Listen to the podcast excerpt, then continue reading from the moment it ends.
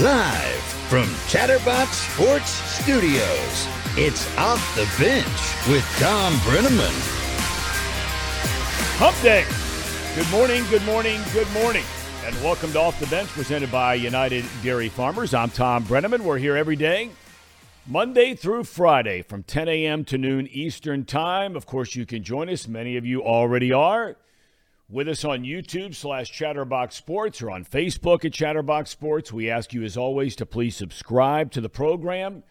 Hit the notification switch in case you miss some of the things we send out.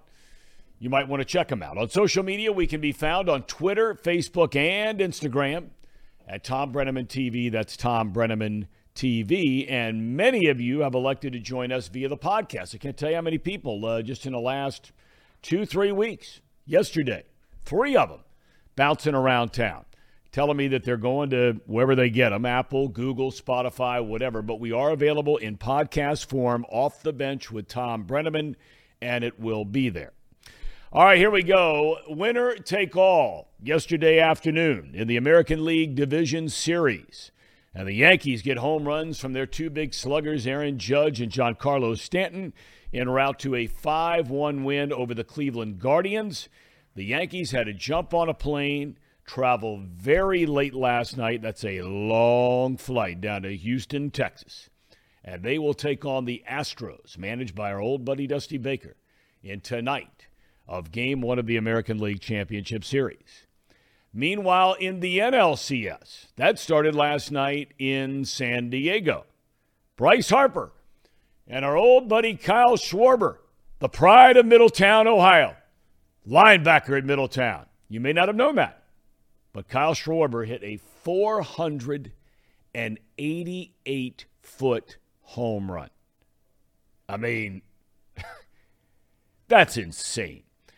Zack Wheeler allows one hit, punches out eight, walks one in seven shutout innings. Philadelphia wins game two, or games win, wins game one, two nothing. We'll get it straight. Game two this afternoon in San Diego. The ace of the Philly staff, Aaron Nola, gets a ball. He'll be opposed by Blake Snell. Football news Bengals back at it down at Paycor today in preparation of Sunday's game against the Atlanta Falcons. Bengals 3 and 3, Falcons, told you yesterday, surprising 3 and 3. Tied with Tampa Bay atop the NFC South. This is no walk in the park, to quote our good friend Casey McAllister. Or is it Casey?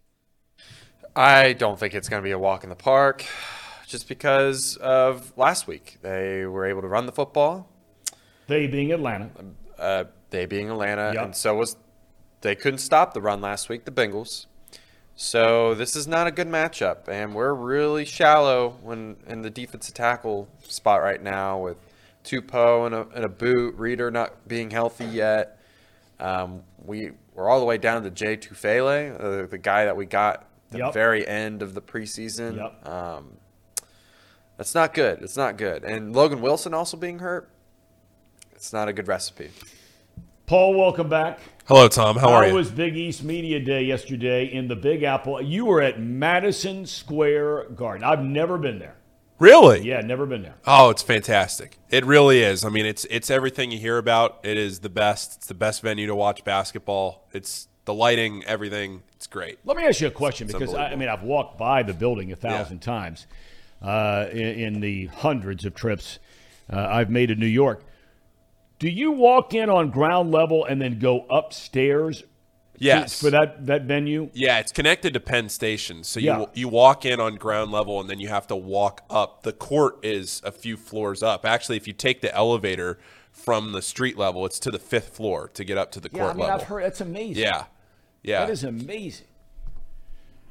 Ho- hopefully, get a chance to check that out one day. Uh, and, and we're going to pick your brain a little bit about this uh, Big East Media Day from yesterday, too.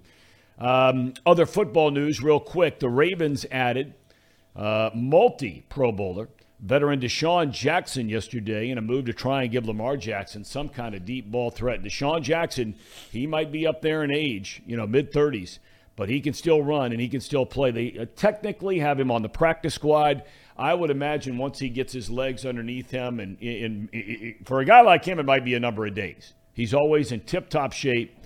Um, he's had a fantastic career, and so now he's with the Baltimore Ravens.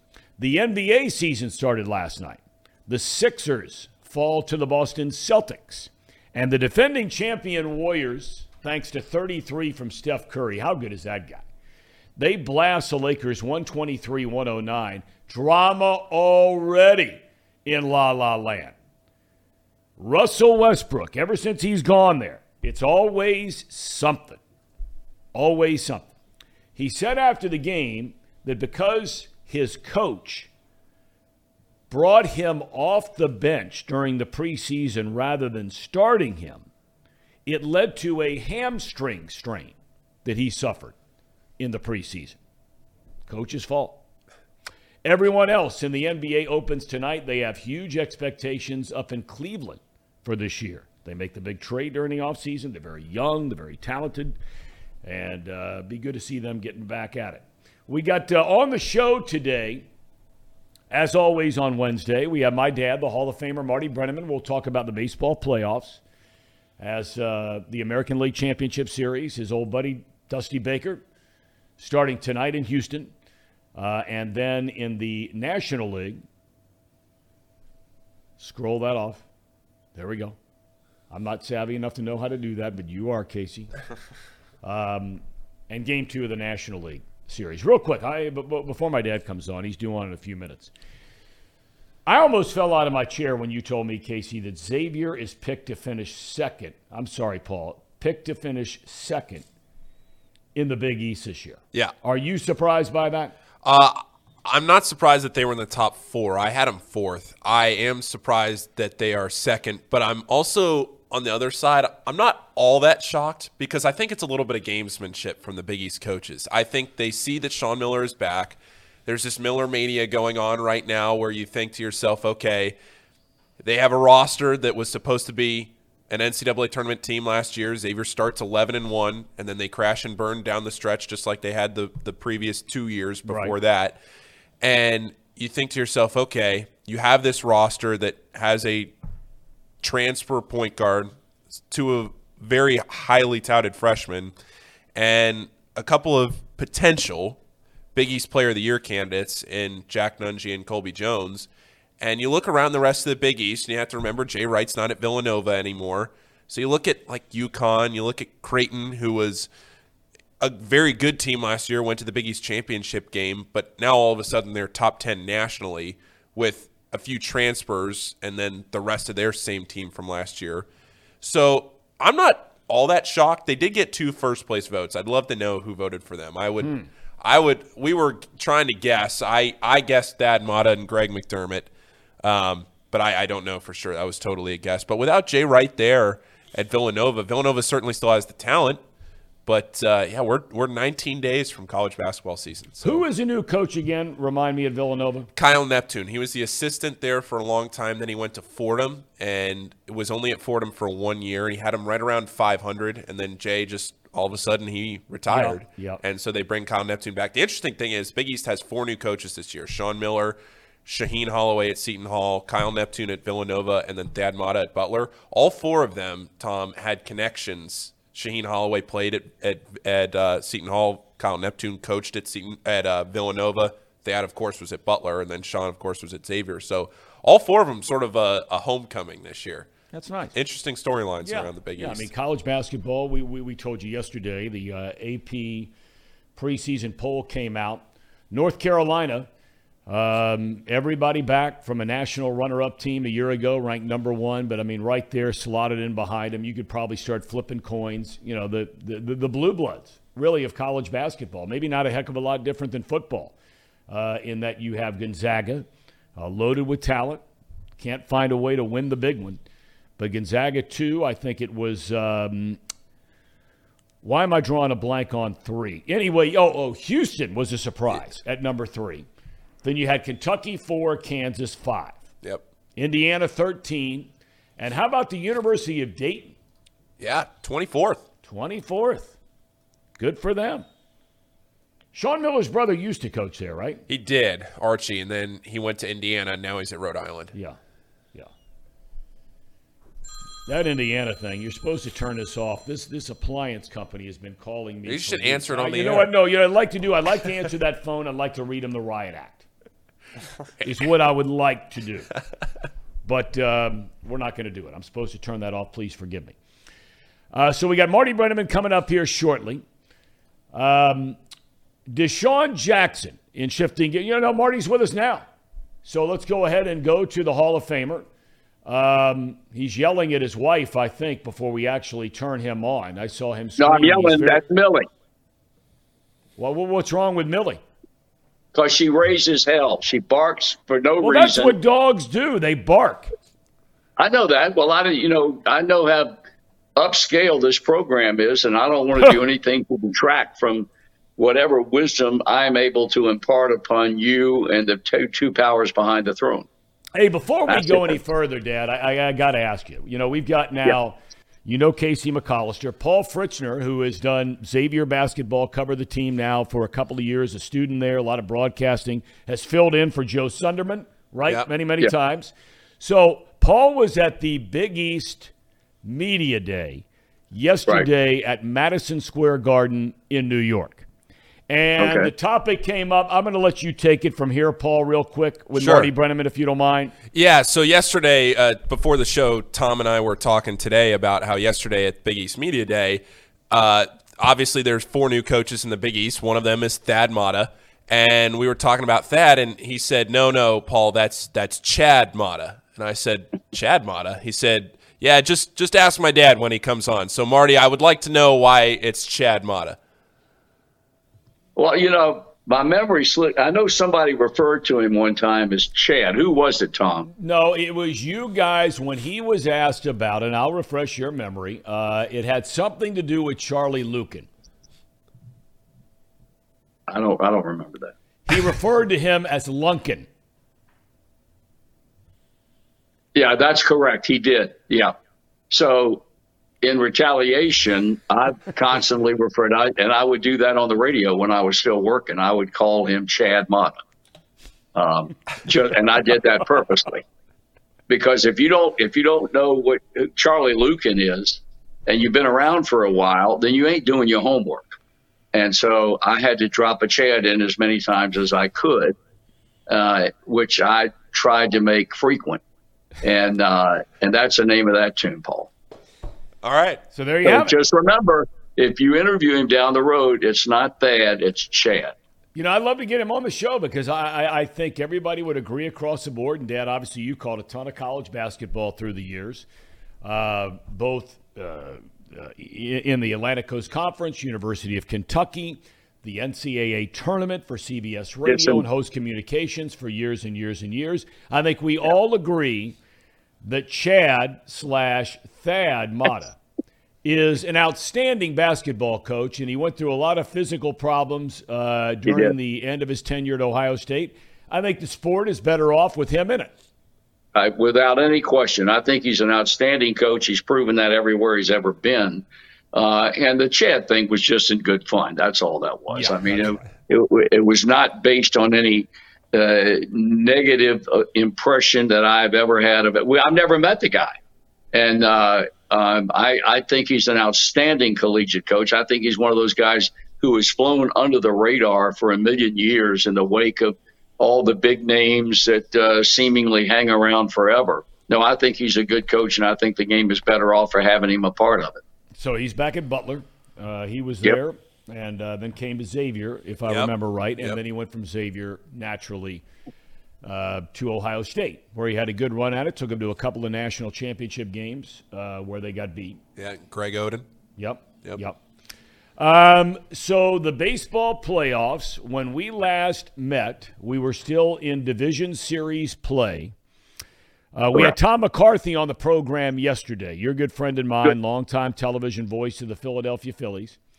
Good he said, you know, they, they, they've gone 20 years, um, or almost 20 years, since they were last in the playoffs. And, you know, last time they were there is when Roy Halladay no hit the Reds uh, in that series back Correct. in 2010. So, you know, closer to 13 years. But um, he, you know, he he said to us, he said he thought before the Cardinal series that they were going to beat the Cardinals. He was totally convinced of that. He did not think they were going to beat the Atlanta Braves. Yet here they are. They, yep. they, they, they sweep the Cardinals. They beat the Braves in best of five. They beat them in four, dominated the series. And now, Dad, uh, up 1 0 in a league championship series. They got it going on. They really do. Last night, Zack Wheeler was incredible. Um, it seems like every step that they make up, this young man figures out a way to pitch better. Um, you know, he had a no hitter into the fifth inning and lost the no hitter by that time.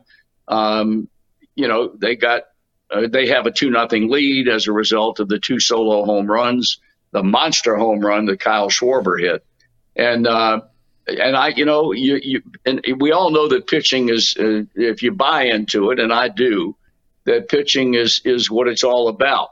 Uh, now, having said that, you will find teams at times that are loaded with pitching and simply figure out a way to stop hitting. And uh, of course, San Diego is outstanding as far as their offense is concerned, but the Philadelphia pitching shut them down last night. And when you've got Zack Wheeler to go with Aaron Nola, which is a big one-two punch, you got something going for you. And the other uh, factor, and again, I go back to it because I think it's important in the postseason, whether it be baseball or basketball or what um, momentum. And Philadelphia's got it going on right now. I mean, they, uh, they, I'm sure they feel very confident no matter who they play, uh, and and that is always important. On the other side of the coin, you know, you got that Houston club that, uh, or that San Diego team that that geared up and and and loaded up not only in the off season but prior to the trade deadline.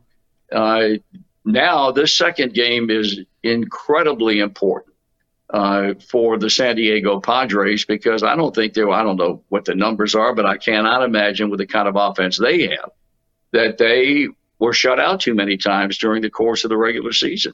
They still now have to reach back and figure out what we're going to do here in game two to get this thing even at 1 1. So this is a huge game, I think, for San Diego, no question. You know, when you look at two starting pitchers, and you mentioned them both, and Wheeler, because of the way the uh, division series played out, uh, he got the start in game one. Aaron Nola is their ace. He will start in game two. And, yep. you know, when you look at, at, at, two guys, although you and I both were in agreement, uh, the, the, New York Mets with the one two punch of Scherzer and DeGrom – that they would yep. have a distinct advantage in game one. Scherzer laid an egg. Uh, the Mets stopped hitting, and they were done uh, right away. You, you, know, when you've got those one two guys, and I'm going to be very interested, Dad, because look, I know people get tired of hearing it. You get tired of hearing it, but I can only harken back to the last big one two punch that I was around, and that being Randy Johnson and Curt Schilling. Uh, I, I, I got to believe that, that, those guys go game one, game two. Um, you bring back Wheeler in game five and Nola in game six. Um, I think San Diego, even one game into this thing, potentially is in big, big trouble. Well, I don't think you can discount it. And once again, we always get back to pitching again. And I agree with that. Uh, with those guys that um, they can look at, Rob Thomson in, ought to be manager of the year in baseball, uh, not just uh, you know whatever votes he got in the National League, with what he did to connect club up from Joe Girardi and and getting those guys uh, to play. Whereas whatever approach Joe made was not the correct one with this bunch that they've got. Um, and I agree with that. You have one and two punch. The key to that is, and you mentioned the Mets, is getting by your first two starts with those two hammers. Now, you know, if the if Phillies come uh, or or, or uh, uh, they come back with uh, Nola in, in game number two and they win that, well, now they're in Fat City. Uh, but they have to do that in yeah. order to make those starts in games five and six. Should it go, uh, and it, of course, this is a best of seven. to make those starts important, you have to win the first two behind the same two guys that you've got slated to pitch in games five and six. Yeah. Um, you know, you mentioned a, a, manager of the year, and, and, Thomson takes over for Girardi, and, and, and Tom McCarthy had a lot of very interesting things, observations to make about that whole thing. Philadelphia being such an intense kind of town. We know how that is. Often you hear about New York. I'm not sure anywhere is more brutal uh, as far as fans getting on players' cases, media getting on players' cases than they can be in Philadelphia. And he said that Joe yeah. Girardi, and we both know Joe and love Joe. I mean, he's one of my favorite guys I've ever met in baseball, and I think he's a good manager. Uh, but, but, but he felt like that he was almost too intense, and all of it combined to create this very tense um, sort of feeling in the clubhouse, and that Thomson has changed all that. On the flip side, uh, another good friend. Uh, I was just messaging with, with, with him uh, after they won the other night. Bob Melvin. You know, yes, it's one sir. thing to go out and bring in a, a, lot of players, but I think it's easy to forget that their best player, and make no mistake, he is their best player, is Fernando Tatis Jr., who virtually did not play this entire season from injury and then getting suspended. Well, uh, I don't. I don't totally agree that he's their best player. I, uh, for me, I'll, if I had to pick one or the other, I'd take Juan Soto. But that's another story. Um, I think Bob Melvin's persona, Tom, is a carbon copy of Rob Thomson. He's a laid back, low key kind of guy who has the ability to get his point across. And and I don't know that there's ever been a place that Bob Melvin has managed where there has ever been any talk about the players not liking him. Now, I don't particularly think that's the most important thing in the world. I've often said when you go back, and maybe it doesn't work today, when we look at the early 70s when Dick Williams was reigning supreme in Oakland and the players hated him and he didn't like the players and the players fought amongst themselves in the clubhouse, but yet they went out and won. Um, I don't know that a manager like that can work today uh, with the kind of players that have come along since then. At the same time, I think Bob is his his resume would indicate that he's a guy that, however he does it, the players respond to. Um, uh, he, he, did it at Arizona. Uh, he did it at Oakland. He's done it everywhere he's ever been. And so I think these two guys uh, approach their craft in essentially the same type of manner. Um, and and you know, talent, irrespective of the talent, um, both teams are loaded with talent, and now we're going to find out. As I said, you know, you go back to tonight. Tonight's a big game.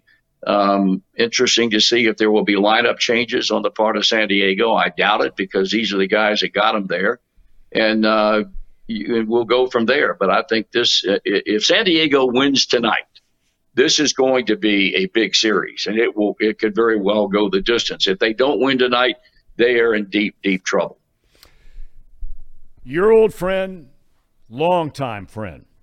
You knew him before he was manager of the Reds, and then you got to be very close with him when he took over and have stayed close with him and Dusty Baker.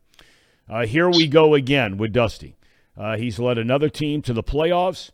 He's led another team deep into the playoffs. They're in the league championship series. I think you and I both agree, without a doubt, that, that, that he should be a Hall of Fame manager, whether or not he wins a World Series or doesn't win a World Series but it would certainly be the proverbial cherry on top. It would slam dunk uh, his his resume of getting into the Hall of Fame. Um, and you're not sitting there in the office with him doing a radio show every day. Yeah. But do you think that through all these years, whether it was going back to the Giants, took them to uh, a World Series, they lose to the Angels. He takes the Cubs to the National League Championship Series. They lose that, that, that, that series against the Marlins. Now here he is with Houston.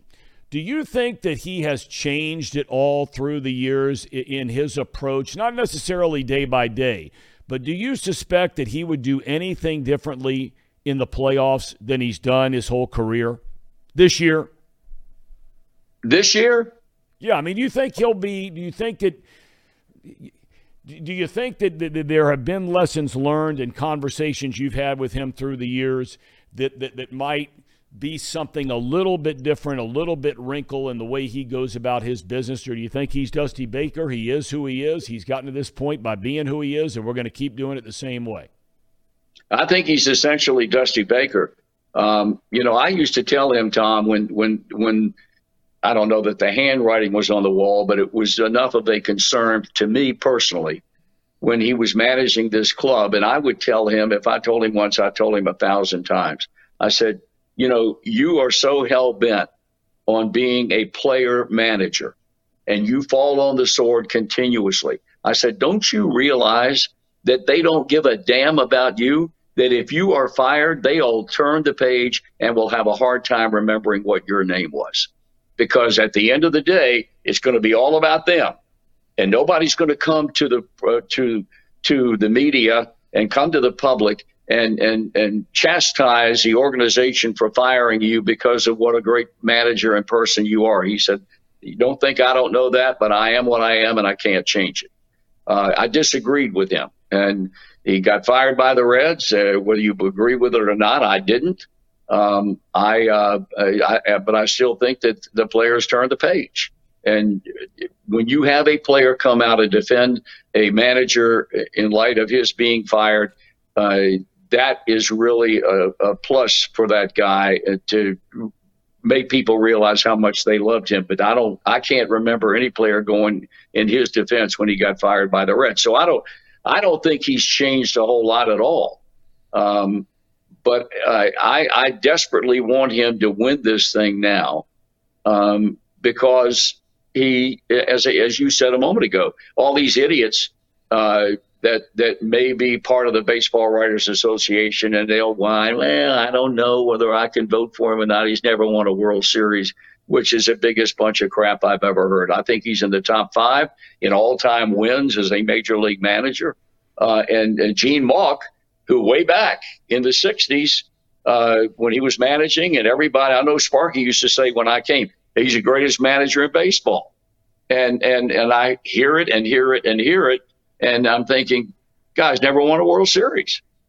So I, I that is it nice to have in your resume without a doubt. You know, Terry Francona had two, has two.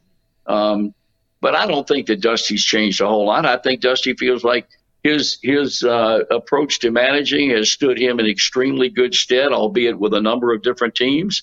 And so I haven't seen any any indication that he's changed a lot. Now he's got a lot. He's got good talent down there. There's no question about that.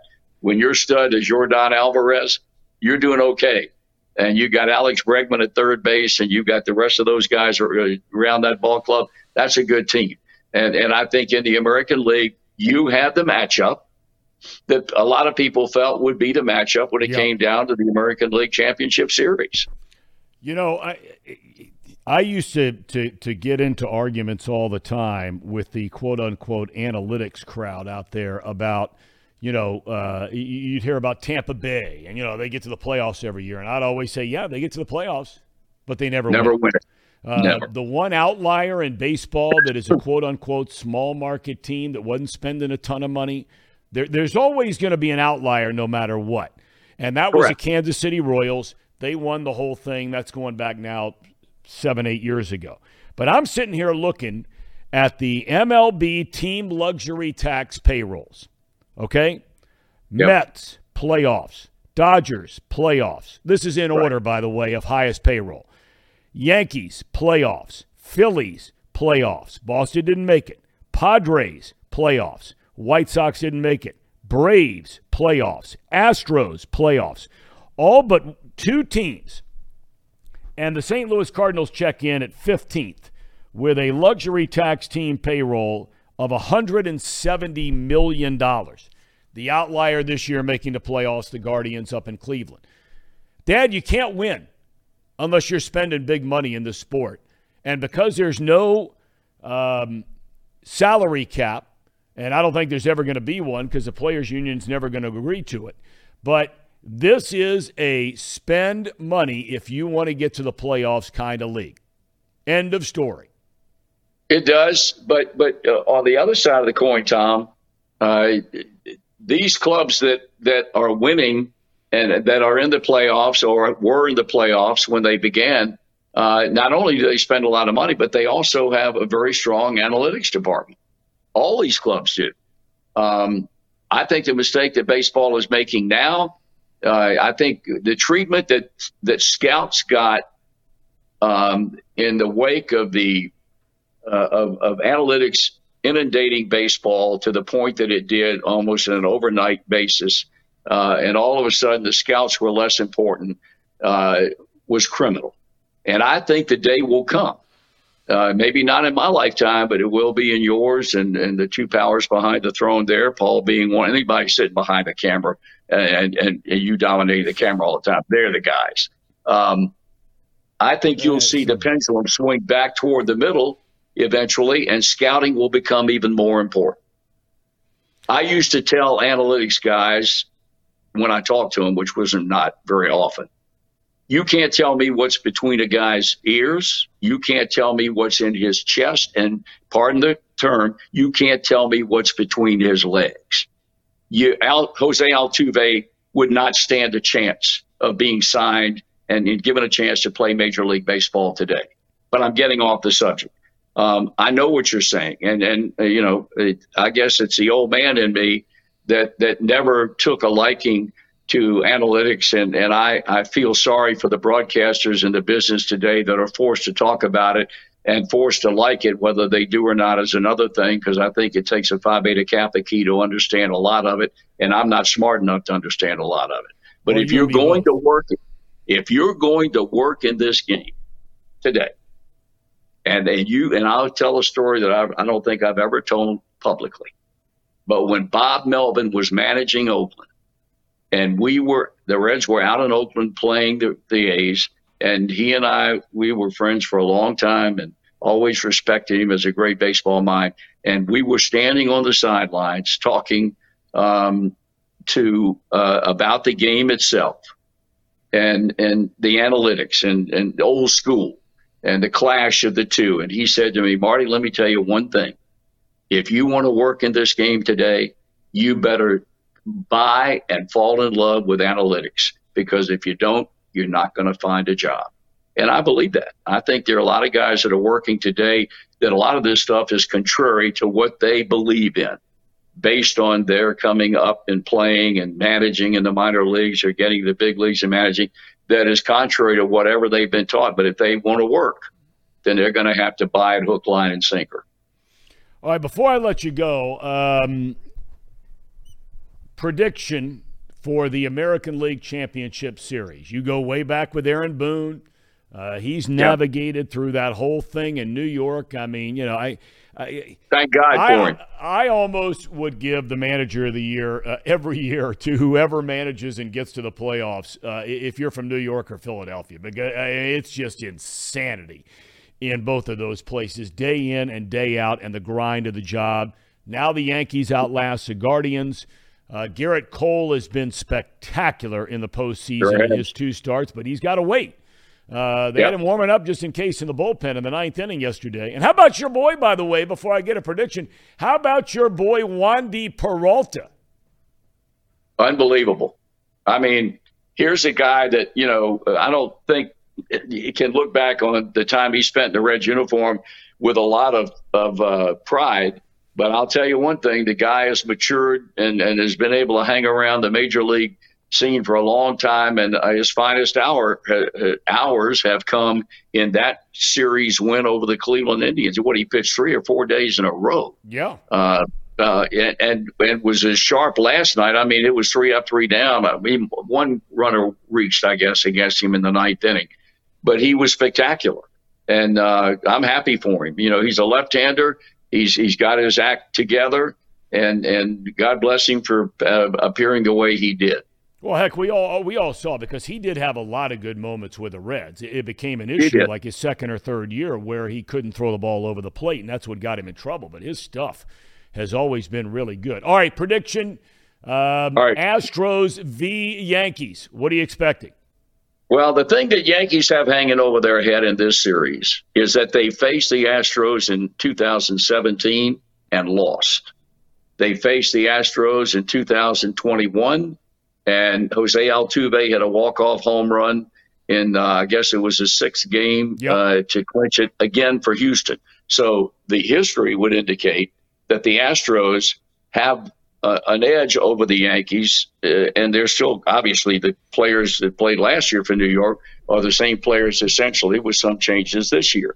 Um, I, am I'm, I'm going to go with the I'm going to go with Houston because uh, I'm, I'm, betting tonight that Justin Verlander will not have the kind of start he had in his last outing, which was so poor, giving up, yeah. what, three or four home runs, that I was concerned about whether or not he was healthy. Obviously, he was. He had a bad game.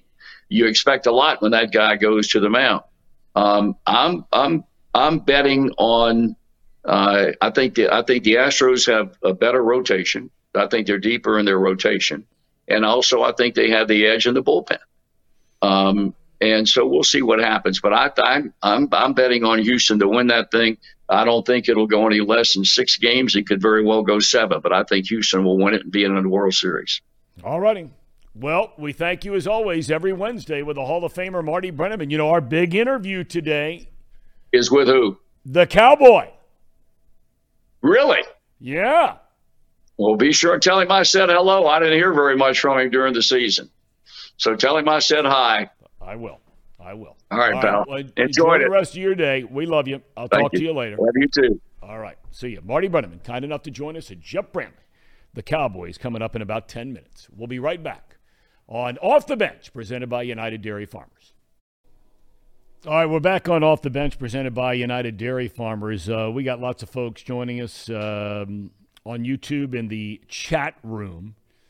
Um, you know, a, a, good point made by Alex here. He said, would love to hear more old stories about the Reds. I, I think what we do is one of these days is we have Marty Brennaman as our big interview because a lot of people around here, they love hearing about, you know, the days of the big red machine and, uh, and all that kind of thing. I think that'd be a good idea. Uh, let's see. Huh. Schwarbs hitting dingers. Like to know, did you know he's from Middletown? I didn't know. Did you know? See, you know, we talked about this yesterday. Look, there came a point in time when I'm doing the games uh, for the Reds, and every time Schwarber came up, I'd mention he was from Middletown, played linebacker on the football team, all that kind of thing. And then I realized uh, that that that became almost sort of a bit, people expecting it and making fun of it. Right? When did when did you realize that, and how? Very early on. Okay, very early right. on. So you know, after a while, sometimes you just got to do things for showbiz, and so uh, you know, every time he came up, I would make sure that um, that we mentioned that. So there's that. Um, our big interview today is Jeff Brantley. Uh, he and I are the same age. In fact, born the same month, the same year, September of 1963. He was born down in Florence, Alabama. Uh, grew up down there, big sports star, played collegiately at Mississippi State. I mean, he's a Mississippi State guy through and through. There's no debate about that. We're going to ask him about that football team down there in a minute. You know, he played in the 1985 College World Series on his team. Think about this team for a minute, right? Jeff Brantley, All Star. Bobby Thigpen, All Star. Will Clark, All Star. Rafael Palmeiro, All Star. Arguably, uh, a couple of those guys could be in Major League Baseball's Hall of Fame. Uh, was drafted all the way down in the sixth round by the San Francisco Giants, despite being the all time winningest pitcher in the history of the Southeastern Conference. He goes to the Giants. He's starting in the minor leagues, gets to the big leagues. They make him a reliever. Ultimately, becomes an all star, Rolaids, uh, man of the year, reliever of the year with the Reds. Set an all time single season franchise uh, mark of 44 saves. He's pitched in the World Series, multiple playoffs. And he joins us now from his home in Mississippi, the Cowboy. You're looking good down there, cowboy. Bright and early for you, my man. You're not normally an early riser, but you still got Mason hanging around at home, so I guess you got to get up and at him. Yeah, you got to. I got to get up and get going with Mason here because he's um, he's up at school and um, you know he's he's actually got a brace on. Thom cracked his back for the second time. Yeah, I was getting ready to say he's had that before, right? Yep. Yeah. Um, I guess it's just part of um, growing really fast and probably too much hitting. You know, we do we do things a little different than as we did when you and I were growing up. Um, but you would think I would know a little better being a baseball person, but uh, uh, the kids kind of do what they're going to do. And um, he had to. He's got. To, he had to go back in it. He's got about three more weeks in it, but um, he's been a good sport. He's a lot better off than I am because I would have been fit to be tied. What grade is he in now? Tenth grade. Wow, I can't believe it. God, I know. Day. Is he still playing football or no? Just baseball? No, can't. He can't do football with the way this back is. He may he may go back and play next year, but um, at this point, I, I don't even know that it's worth it. You know, I mean, he's he's a good little baseball player, so we'll just probably stick with that. I want to go back to you growing up. I've heard you tell this story before. Uh, you know, your mom and dad were incredibly supportive. Um, you know, uh, with with you growing up and everything that you were doing growing up. But tell this story, if you wouldn't mind, about you and your dad getting in your car, his car, and listening to Cincinnati Reds baseball games when you're growing up down in Alabama. Do you remember how that even started and, and how often were you guys doing that? Well, the, the thing about the thing about that, it, it came kind of a weird way because I, I love watching Reds baseball. And or not watching, but just listening to the radio and listening to, to different teams that would be on. Well, what I ended up doing is I was listening on our radio at home inside the house, and I had a difficult time kind of holding the station. I, I, I couldn't keep it I couldn't keep it on inside the house. So um, we were out driving one one late one afternoon. It was about you know 5:30, 6 o'clock, and I had the station on 700, which in Hoover, Alabama, uh, that's a Spanish station all day. You can't, you would never think that that would be the Reds. So I'm listening to you know listening to the radio. My dad's like, "What the heck are you listening to?" I said, "The Reds are going to come on here at six o'clock." He goes, "They are not." He goes, "That's Spanish." Sure enough, six o'clock hits. Boom, there's the ball game. And but the only way that you could keep it on, if you were in the house, it would kind of get real um, sketchy and you couldn't hear everything and it was kind of in and out. But if you were in the car and the car was moving, you could hear it crystal clear. So instead of driving around the neighborhood, we just sit in the driveway, kind of back the car up, pull the car forward, kept the car moving, and you could keep Marty and Joe on the entire time. I mean, it was just kind of the way it was. And I mean, that's kind of how I, I grew up listening to baseball. I mean, I would imagine where you grew up, you had uh, the overwhelming majority of kids that love baseball love the Atlanta Braves. Uh, and, and, here you were, a Cincinnati Reds uh, fan. Who, who was your favorite player with the Reds growing up? Don Gullett. Now, how do you how do you go from and and this is kind of a funny thing because I loved watching Gullett pitch, and you know he just he was just that guy that just seemed to always be the um, be the guy that picked up the wins, you know that that did well. Well, when I got traded from the Giants to the Reds, Gullett was our pitching coach, and you know, it wasn't like I could run in there the first day and say, "Hey, how you doing, boy? I'm really glad you were my favorite player when I was growing." Up. I didn't want to do that, uh, so I just waited for a little while, and over a period of time, we developed a really good relationship. I mean, he was a, a great pitching coach, a great human being.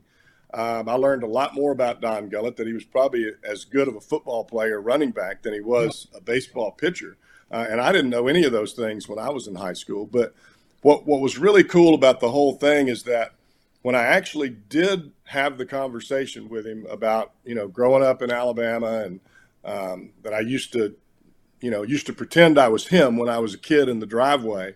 Um, I, I, I think it meant a lot to him. I, I mean, it was you could tell he was kind of touched by that moment. But if I'd have done that on the first day that I was in Cincinnati, I don't think it would have made that impression. So I, I waited and kind of developed our, our relationship, pitcher and pitching coach. And then after that period of time, you know, I just kind of waited for the moment and it kind of felt right. So I just told him, and um, it was really cool. I mean, how many guys get to pitch for their the guy they used to pretend that they were when they were a kid? I mean, that, that worked out great for me. Yeah, it's that, that's really cool. Um, when you're coming out of high school were you one of those heavily recruited guys? I mean, Mississippi State's big time program, man. I mean, and the stuff they've done in recent years, and you're part of the reason why uh, of helping that program. I mean, their facilities are just insane for baseball and everything else for that matter in the SEC. But were you a big, big heavily recruited guy coming out of high school?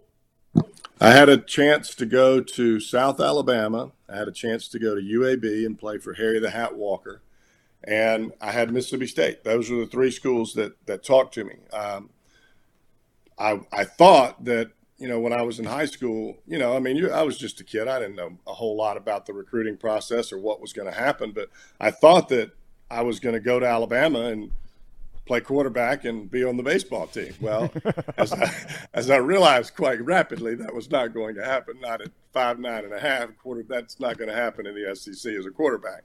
But I, I truly did think that I was going to play baseball there. And the the coach at at um, Alabama at the time was Barry Shollenberger, and um, he basically just told my dad he, he can't pitch in the SEC. He's not big enough, and he goes, we don't need him at shortstop and we don't think he's ever going to be a, a Southeastern Conference pitcher. Boy, that's all I ever needed. That's all I ever needed. That that was the chip that sat on my shoulder for the rest of my life. From the time that I got to Mississippi State, and from the time that I got to the big leagues, um, if there was ever a, a, struggle or ever a time that I didn't think I was going to be able to do it, I, I, remembered what that guy said to my dad, and it just always was a, a tremendous motivator. Um, at the time, I thought the guy was the biggest jerk of all time, but he may have made the biggest difference in my career by saying that. Isn't that funny? You know, you know. I, I think to some extent, and you see this. You've seen it with your daughter, uh, uh, one of your daughters, who uh, outstanding, you know, volleyball player uh, when she was kind of up through high school, and now your son Mason. Um, and and and and you've done it. I coached youth basketball, uh, both my sons and daughters' teams for six years. Coached my son's baseball team. I joke all the time. I was such a great baseball coach, and all the kids on that team now play lacrosse.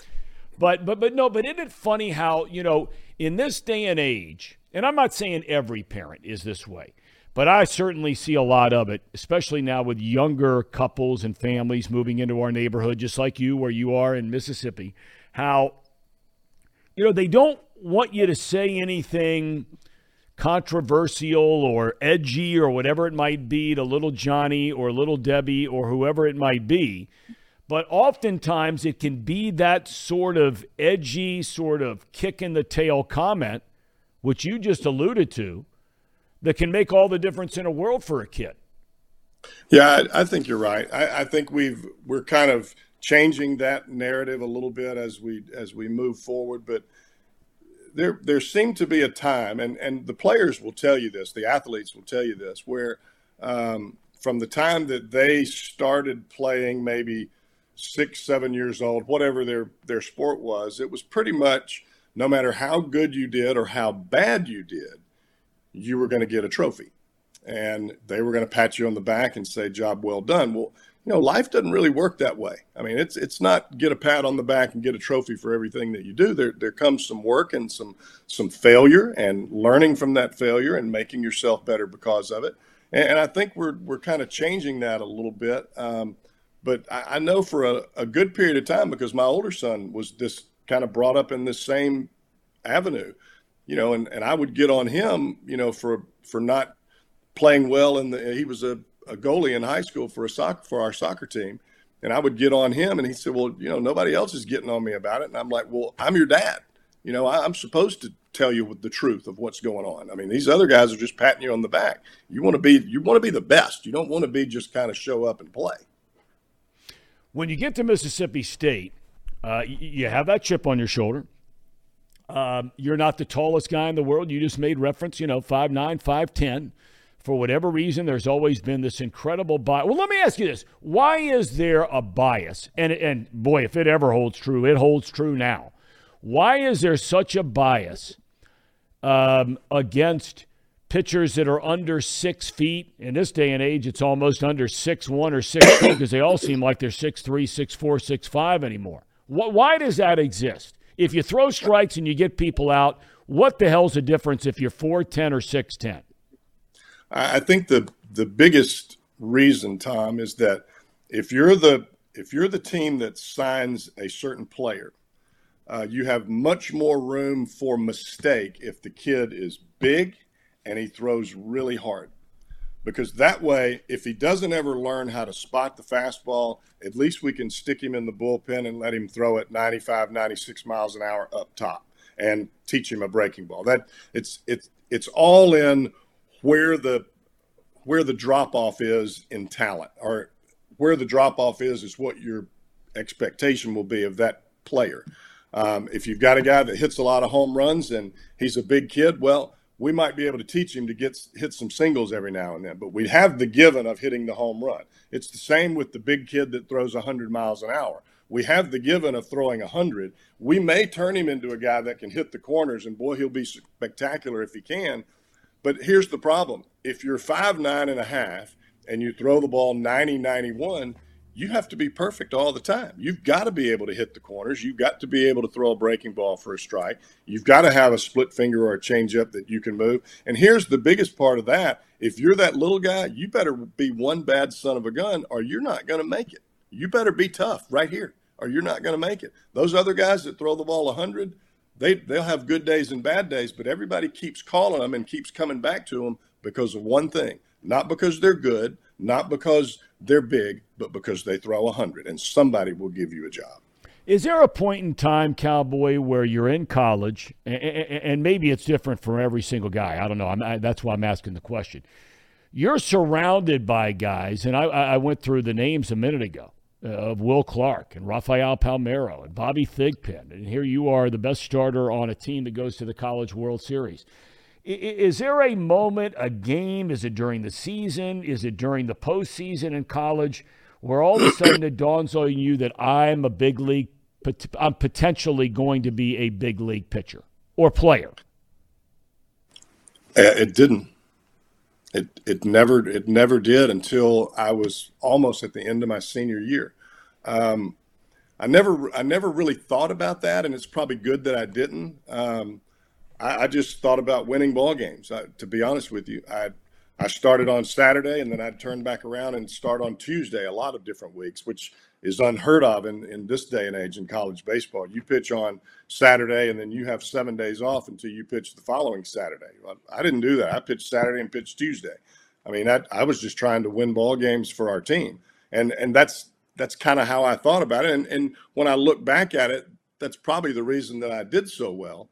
But as far as like thinking about a, a professional career or making money playing baseball, that that never really really crossed my mind. Never really I was never really even introduced to that until the end of that season. And I mean, we were in the middle of the regional and heading to the College World Series when I started hearing from different scouts, well, we're thinking about drafting you here, we're thinking about drafting you there, and I'm like, well, that that's great, but I, I'm playing in the World Series, we can talk about that after the fact. I mean, it just kind of didn't really creep into my head. Um, you get drafted sixth round. Now, back in those days, correct me if I'm wrong, the draft was still roughly 60 rounds, right? 60, 62 mm-hmm. rounds, something like that. Sixth round sounds very different now than maybe it did back then when you go to professional baseball and you walk in the clubhouse, where was your first stop and what was it like the very first day you walk in with a bunch of cats you don't even know, right? Never met before, never been around, uh, maybe different part of the country. Where were you and what was it like? We went to Fresno, California. Um, and you'd never been to California? no. and then when I got there, I wanted to go back home. Um, but I, you know, being a Mississippi, Alabama boy, and then I show up in Fresno. Um, the the only saving grace, to be honest with you, is that Will Will Clark and I were drafted by the Giants at the same time. He was, of course, the first round pick. I was the sixth, but we went to the same club uh, after we signed, and we both showed up relatively at the same time, um, and we showed up to a team that was in dead last. Uh, they had a losing record. They had gotten destroyed in the first half. And fortunately for us, the the halves in the, the minor league season is broken into halves. So you have a first half winner, you have a second half winner, and then you kind of go from there. You that's kind of how you create your playoff teams. But um, we got there basically as the second half was beginning, uh, along with the second round pick out of TCU, Brian Anuka. And we went from a team that had only they had only won i think 25 30 ball games to a team that we ran away with the second half uh, of the league And not only did we run away with it, we won the championship in the California League. And, and I don't know that I don't know that because we were there from a physical standpoint made that much difference. It wasn't like we were winning every game that I pitched or we were winning every game that Anuka pitched or that Will Clark was hitting home runs in every ball game. It was just the fact that we came from a program that we were used to winning and we weren't going to take losing and we weren't going to take it from those guys and they knew we weren't going to take it from ourselves. And so it was a it wasn't just a a physical change. It was a mental change for all of those kids that um, were on that were on that club. I mean, I say kids, we were kids at the time too, but we were all young, and it was just more of a, a mental change than it was anything else. But I'll tell you this: I've never had a culture shock in my life than than what I had going from Mississippi State to Fresno, California to A ball. There was dirt on the floor. It was, I mean, you couldn't even walk on the floor in your bare feet. You had to wear shower shoes or tennis shoes to get from your locker to the field, and then you put on your spikes. It was the worst place I'd ever played in my life, and worst place I've ever played since. you were a starting pitcher still then, though, right? So you, you're yes. coming up through the Giants uh, organization as you were at Mississippi State, and I mentioned earlier when you left there, you were the all-time winningest pitcher in the history of the Southeastern Conference. Um, but when you get to the big leagues now, uh, they ask you to move to the bullpen. What was your reaction? I mean, you're thrilled to death to be in the big leagues, right? Okay, that, that that's a given. But now all of a sudden you're asked to do something really, Cowboy, correct me if I'm wrong, that, that you hadn't done much of, if at all, before. Yeah, I um, I got to the big leagues as a starter, but once once I got there, I, I realized, you know, pitching – pitching seven innings, which was what was expected at, at that point in time in Major League Baseball, um, that was going to be really difficult for me because every pitch had to be precise. And that kind of gets back to your question earlier when we when we began this interview about size and and the ability to throw the ball. I just couldn't sustain the precision that I had as a pitcher for seven innings. I could do it for five, but I couldn't do it for seven. And with that being said, they asked me, um, "What do you think about pitching out of the bullpen?" I said, "Well, I've never done that before." And so they sent me to winter ball. I played down in Mayaguez, Puerto Rico, and basically pitched out of the bullpen. And to be honest with you, I absolutely loved it. There was nothing better. That that was a godsend for me because I came to the ballpark every day ready to pitch. It was like being an everyday player. And former Reds manager Jim Riggleman was my manager down there, and he said, "I've never seen anything." He goes, "You you come to the ballpark to pitch every day." I said, "Well, I don't know any different."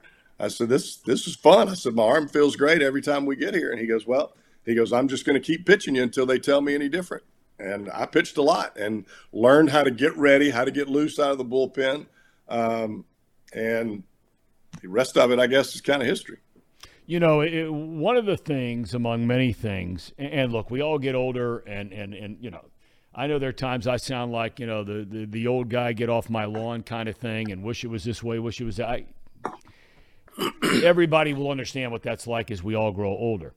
But but but one of the things I think that that that young players are really missing today, and I don't know if there's ever been a group of people that were like the veteran group of people that you were around when you went to the San Francisco Giants. I mean, these guys, and we're still dear friends with all of them now uh, Duane Kuiper, Mike Krukow, Bob Brenly. Uh, there were others, and you had some characters around there now, Jeffrey Leonard, and some some of these guys like that. Um, they did not make it easy on a young Jeff Brantley when you first came to the big leagues. You might be buddies with him now, but I don't know how tight you were when you first came up to the big leagues. And baseball doesn't have much of that anymore. No, and, and I, I think part of that, Thom, is it it it I didn't understand it at the time. Uh, I took it almost as a as a hazing ritual every day, to be honest with you, because I was the only rookie on the club, and it just seemed like everybody was telling me to do this, do that, uh, rook here, rookie there. Um, but I, I think what it did is it, it it made me have a purpose of belonging to the club. Um, there was always a reason for somebody to come and talk to me, whether it was about pitching or or whether it was because they wanted me to go get their coffee. I mean, they just they just kept on and on and on, and they never let up. But it it didn't really give me any time to be nervous. It didn't really give me any time to to think about what I was going to do on the field um, because I, I stayed pretty much mad. I mean, I, I was I, I, didn't like the way that they did me, um, but I, I, think and when I look back on it and now where I where I am now, um, retired from the game, and I look back at that moment, it just kept me from ever being nervous. I mean, they they kept me feeling like I was part of the team and part of their group, even though it wasn't my ideal situation uh, from my standpoint, but um, it helped me. You now all of a sudden slowly, not slowly, quickly, uh, become an integral part on what was a budding, really good team with the San Francisco Giants. Uh, you got Roger Craig out there as a manager. You're a vital part of a bullpen. You've got a couple of good starters and a team that gets to the World Series. Um,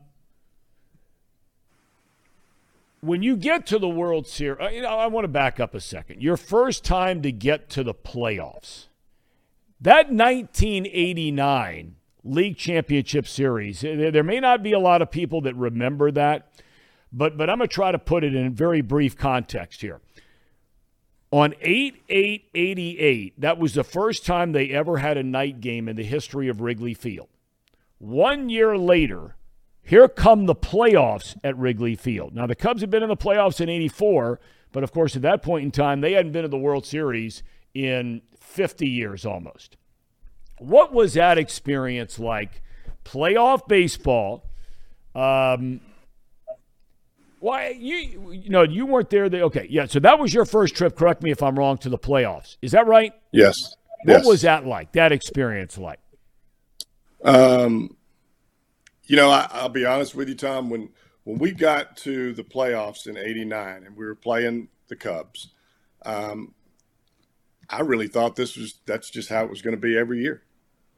Um, you know, we had just finished a few years earlier, um, you know, in the in the College World Series, and then here a couple of years later, I'm playing in the Major League playoffs and heading to the World Series. It it just felt like that's how it was supposed to be.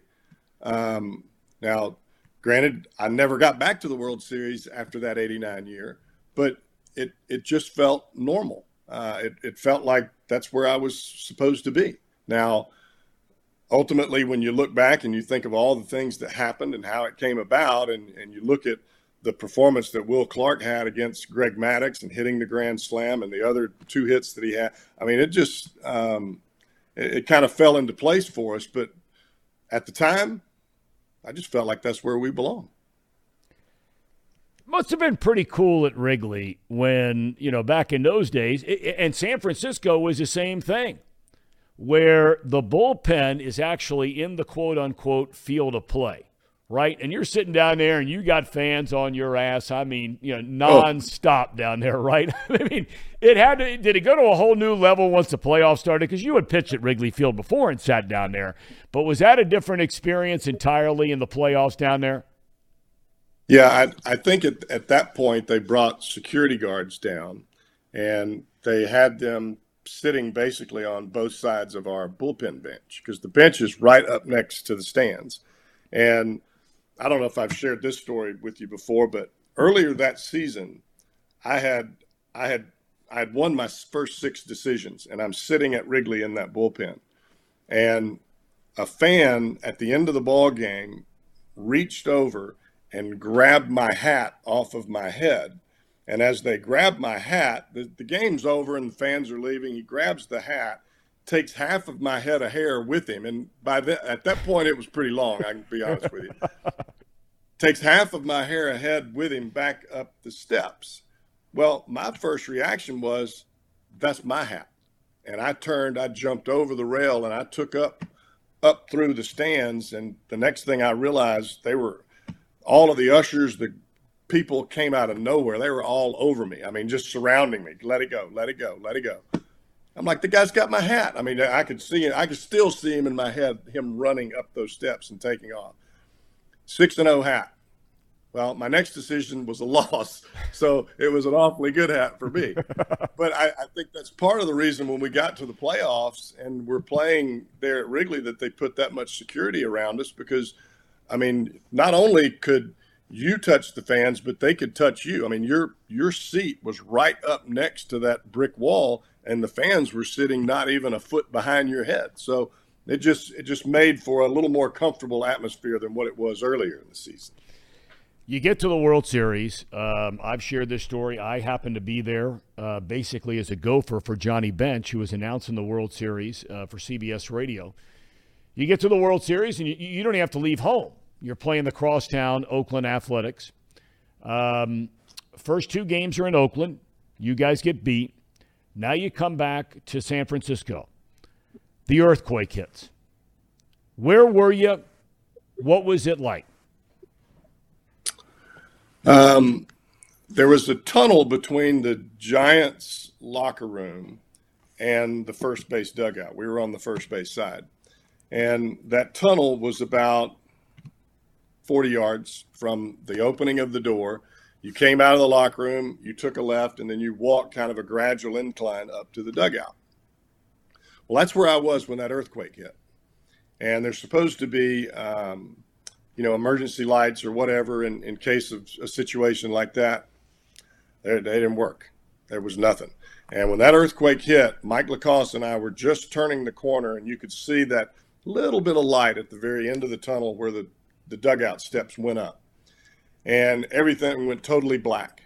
I took my glove, I threw it underneath my right arm, and I extended my left arm onto the concrete wall, and I took off. And he was right there with me. I, I don't know what was in that tunnel, but they had all kind of stuff down there because of the World Series. They had a lot of cameras, a lot of different, you know, stuff that they had moved into the tunnel because of the, I guess, the hype of the game being the World Series. But that's where they stored everything. We're tripping and falling over all kind of stuff, and get to the dugout, and then realize, okay, at this point, everybody's screaming, you know, yelling, and I mean, they were kind of cheering. It, it wasn't like it was every, everybody was scared. Um, they were kind of cheering, like, all right, well, let's play, let's play. And you could see the fans; they were wanting everybody to play, and this will kind of tell you a, baseball player's mentality in the middle of crunch time. We're all thinking, okay, if this stadium collapses, we need to be out by second base because that way it'll fold up around us. So we all started heading out that way. And then we're thinking, well, that, that ain't going to help us. If this thing collapses, we're done no matter where we are. So everybody stops. But there was such a huge commotion around behind home plate. And a lot of it had to do with the radio reports that we had coming in and the TV reports that we had coming in to those cameramen and the, the people that were reporting because they had all the earpieces in. They they knew things that we didn't know because we had just come out of the locker room.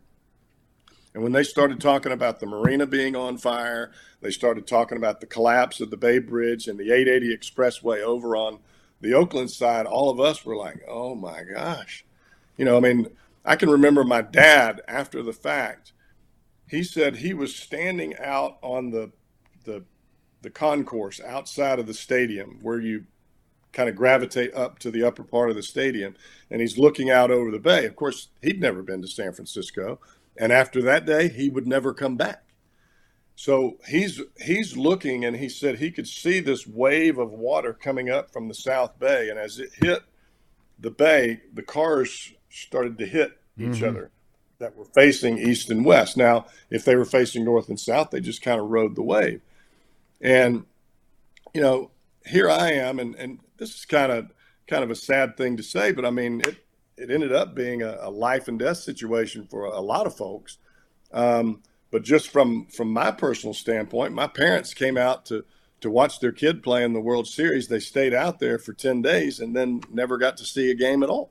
I mean, that's just kind of the way. I mean, there were there were people that didn't make it through the earthquake. There were people that didn't get to see the games. I mean, it was just a travesty all the way around. Yeah, I mean, I'll never forget that. Uh, no one will ever forget that when you're a part of something like that, as long as I live. Um, you go to the Reds, and Davey Johnson is the manager. I think the argument could be made, and, and you tell me if you disagree or agree. I, I, I think the argument could be made that one of the three or four greatest minds in the history of baseball is Davey Johnson. You come to the Reds, and, and your first meeting and conversation with him goes how? Um, I told him I was going to be his closer. That, that was my first meeting with Davey. And he said, Well, he goes, We got to see what happens with Dibble. And he goes, You know, Carrasco throws the ball up towards 100 miles an hour, and he did. Um, he said, "We'll just we'll just kind of see how it goes." I said, "All right." I said, "I'm I'm just here to tell you I'm going to be your closer," and that I I think in Davey's mind he appreciated that bit of brashness from a little guy, you know, and just the way I was I was talking about this is what I wanted to do, and I'll I'll I'll prove it to you. I just I'll, it's just going to take a little time, and over a period of time, um, Dibble got hurt. Carrasco couldn't throw strikes. So I ended up the guy that just slowly moved his way back to the back end of the bullpen. And once I got it, it was mine. Yeah, you had it. I mean, you set the all time franchise history 44 saves in a season. Uh, I still look back at that team, Cowboy, and, and I look at the talent on the field. Now, granted, you know, you guys played the Atlanta Braves in a league championship series. That year is a weird year, strike and all that kind of thing. But but from the year before. Uh, boy, that that was some kind of talented team that never won the whole thing. Yeah, I, I thought we really had a. I thought we had a great club in '94 uh, when we had the strike and then the lockout, and it just kind of everything evaporated. But when we came into '95, um, I, I don't know that we had a better team in '95 than we did in '94, but we had an awfully good team the the problem that that we had, as you just mentioned, we ran into Maddux, Glavine, and Smoltz, and you know when you're when you're facing those kind of pitchers, and um, you know I mentioned earlier about Will Clark hitting the grand slam off of Maddux. Well, this is a Greg Maddux that was seven years removed from that, and he was as smart and as well located of a pitcher as I've ever seen in my life. And I mean, for a, for a guy to have to go down to the bullpen and practice throwing the ball up right before the series against us, I mean, that should tell you a little something about him. I mean, he he knew what he was doing. All three of them did. They're all Hall of Famers, and when you run into that kind of whip, uh, it, it it made it difficult. Shortly thereafter, you start having to deal with injuries, and, and you go to a few different clubs uh, along the way: Philadelphia, St. Louis, um, Texas. What is it like for a guy if you can take us inside your mind? And, and, and I always picture this kind of thing, and maybe I'm way off base. Maybe it happened somewhere else for you. Of a guy who was a, a great star, an all star, one of the elite closers of the game. And that's one of the ultimate macho positions in professional sports. And that is the closer of a really good Major League Baseball team. And all of a sudden, these injuries start to prevent you from doing what you used to do. Does it get pretty dark in some of those hotel rooms or training rooms or wherever it might be when those things start to happen to a player and for you in particular? Yeah, I, I think once you once you have that first major injury, and for me that was in '97, I had to have shoulder surgery, um, and, and, I can remember coming out of that surgery. Um, I was talking with um, James Andrews and Tim Kremchek. They they both did the surgery together, and Dr. Andrews came in afterwards and he said, um, he said, well, it's a good thing that you came in. He said, your shoulder looked like a bomb went off, and I thought to myself, wow, that's not exactly how I thought I was going to get the the pep talk after my surgery. Looked like a bomb went off of my shoulder. That's that's not a good feeling.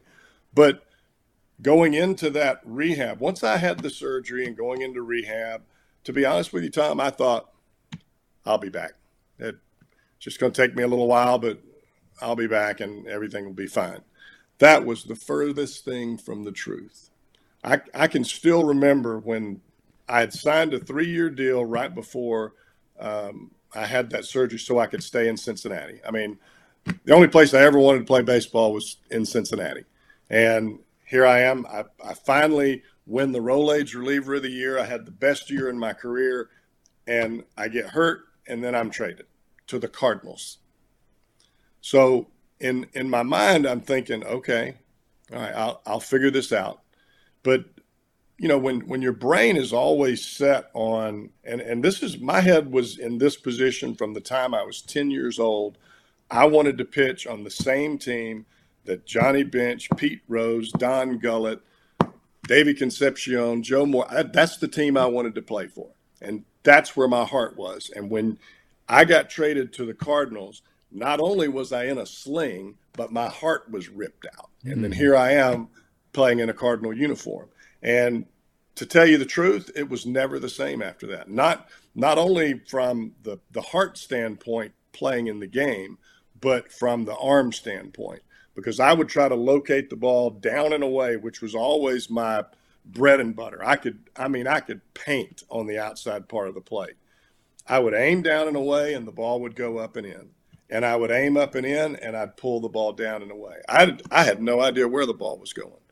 And, you know, for, for a guy that made his life on precision and execution, I couldn't do any either one of them. Number one, I was throwing the ball at 85, 86 miles an hour, which I thought, well, this is terrible.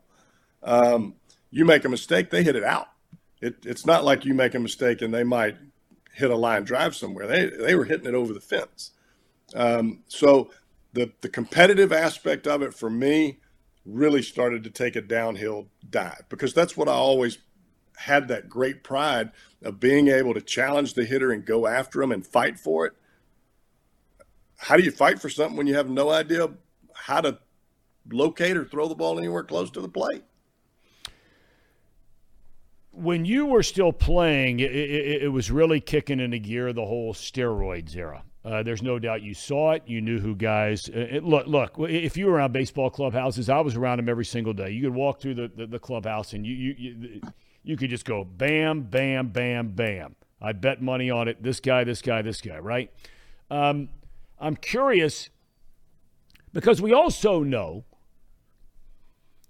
and and you saw this too. I mean, there was a point in time where greenies were being taken all the time by players, amphetamines to get up and get that body roaring again. And there are a lot of guys that are in the Hall of Fame that were taking a lot of greenies. And, and, and that is a, an absolute fact. And it's not to name names or anything else, but that is a fact.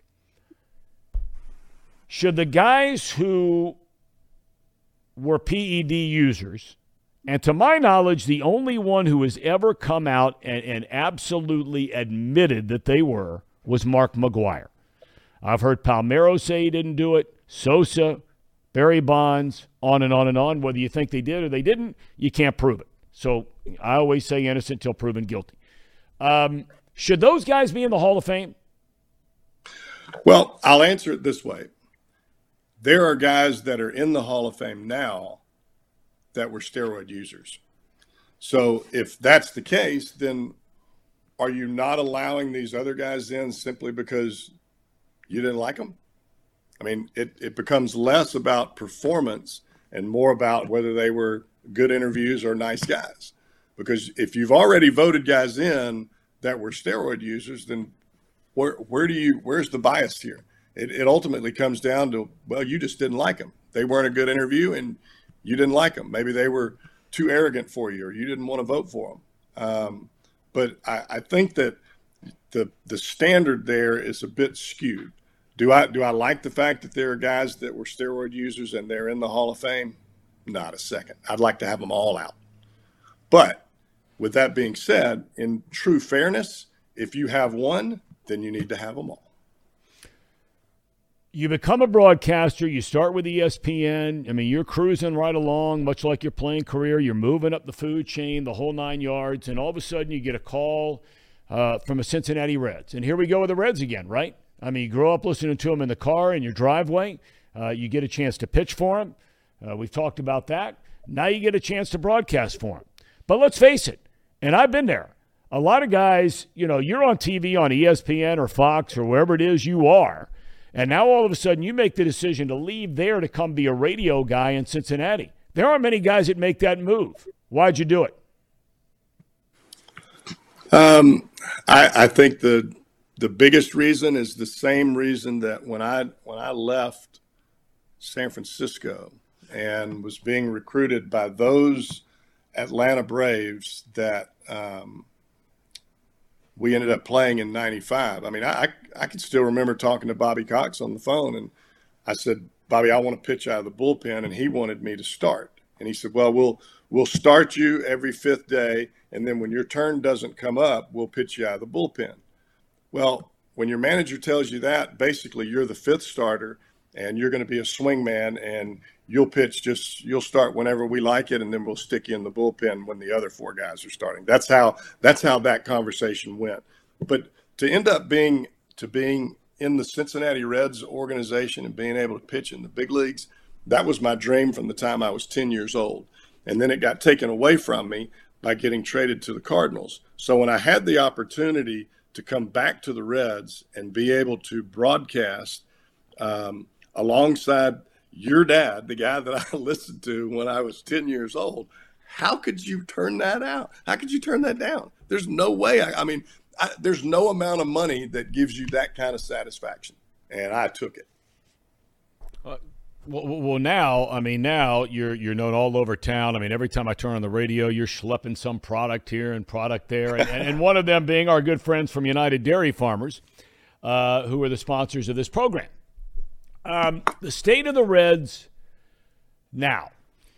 Um, look, and I said this um, you know, last week when, when I'm talking to Dave Lapham, who broadcasts the Cincinnati Bengals games, uh, I completely understand it. I've walked in your shoes where you're an employee of the team. So I, I, just lay that out there ahead of time because, I mean, look, somebody signs our paychecks, they sign our paycheck. There's got to be some loyalty there and so on and so forth. Um, you look at the Reds and the direction they're heading. What do you see? um, as good a pitching as we've developed in a long time. Uh, that's that's what I say. But that that's coming from a pitching person. Um, I, believe that if you can catch the baseball and you can pitch well, you'll figure out a way to score enough runs. But if you can't pitch and you're playing at Great American Ballpark, you're going to get your brains beat out, and we've seen that. The, the issue that I see now is I look at the arms that we have and the development moving forward, and it makes me feel good. Uh, what doesn't make me feel good is that we don't catch the ball very well. Uh, we don't turn double plays when we should turn double plays, and we're not hitting the ball out of the ballpark. If if you're playing at Great American Ballpark and you can't lead the league or be in the top of the league as far as home runs are concerned, that's a problem young pitchers you made reference to, and I want to I want I want to walk through the top two in particular because you and I have both seen through the years, Cowboy. You've played with the guys, you've watched them as a broadcaster, whatever it might be. There have been a lot of guys, maybe not like Hunter Greene, who's throwing a thousand miles an hour seemingly every pitch that he wants to throw a thousand miles an hour. Um, but there have been a lot of guys that came up and had success, and then for whatever reason uh, they came back the second year, maybe that quote unquote sophomore slump, but then moving forward, they never became the guy you thought that they had a chance to become. I want to ask about, in particular, the top two guys. What, and maybe they're the same thing, I don't know, but they're different styles of pitchers. What does Hunter Greene have to improve upon before opening day next year? Um, I was asked this question earlier in the season, and I thought that he needed to improve on his ability to attack hitters, but also at the same time being able to improve his fastball location. Uh, that was always my biggest criticism of Luis Castillo. Uh, with that kind of fastball, but yet there was never an ability to locate with any kind of consistency up until this year. Um, when when you throw the ball 100 miles an hour and you can locate, uh, you're going to get a lot of hitters out. You're going to get the majority of them out all the time. And I, I, think that when Hunter took the month off there in the month of August and came back for the last four or five starts, uh, there was number one, there was a different mindset when Hunter Greene was able to take the mound. And I, I like that a lot because I, I, I err on the side of aggressiveness. I, I want a fighter out there. I don't want some pansy pitching. And when when he would take the mound those last four or five starts, uh, it was a different pitcher, and not only from the mental side, but he was able to locate the ball on both sides of the plate. Was it pinpoint location? No, but was it good enough? Yeah. And if he's able to do what he did in the month of September, going in to the next season and beyond, oh, we are going to have a lot of fun in Cincinnati watching this guy. Nick Lodolo, left-hander, strikes out a lot of guys like Greene does. Uh, when he throws strikes, and we saw him battle with that, and you see that with a lot of young pitchers. Heck, you see that with guys been in the league three, four, five years. What's he need to do to get better? I think the the biggest thing for Nick is is consistent command of his breaking ball. He he's got a wonderful breaking ball. One of one of the better left-handed breaking balls that I've seen. And, and Thom, you saw this guy pitch, so you know what I'm talking about, and, and that's Randy Johnson with his breaking ball. I, I have seen and heard scouts and front office personnel compare Lodolo's break on the breaking ball to Randy Johnson. Now, does he throw as hard as Randy or is the breaking ball as hard? No. Is the break as good? Well, probably not. But if you're being compared to that guy, I mean, that should tell you something in its own right. Guys are standing at the plate, right handed batters, and swinging, and the ball hits them in the back foot. Hey, get out of the way. They can't get out of the way because the ball's breaking too sharp. I mean, that, that should tell you how good that pitch is. Now, if he's able to command that not only on the down and inside to right handers, but being able to command it back door to righties and being able to throw that on the front door side to lefties, we already know that he can throw a changeup. We know he can throw the ball 97 miles an hour with movement. So he doesn't have to be so precise with his fastball location because of that left handed movement. If he gets command of that breaking ball where he can throw it and use it as his number one weapon, I mean, that's that's your one two punch. I mean, you've got Greene, you've got Lodolo, and then Ashcraft coming behind him, and, and who knows who else it, it makes me feel good about our starting rotation. Now, let, let's put this out there. Those guys have to stay healthy. If they're not, then you got a problem. And, and you're going to have a major problem because there are a lot of hopes that are being thrown on these kids. But from what I saw at the end of the year and moving forward, as far as what I, I think, just my opinion, I, I think it's going to be awfully fun. We just got to support them a little bit better. Yeah, and that's the the the the, the one thing I want to follow up on. Um, you're not the general manager. Uh, if you were the general manager, um, you know you, you look ahead to next year. Uh, you, you, figure and, and hope and pray Stephenson comes back. He's still your catcher. Uh, India, I don't know if they're going to move him position wise. Uh, Senzel, I don't know what they're going to do with him position wise. Kyle Farmer will certainly be a big part of this team.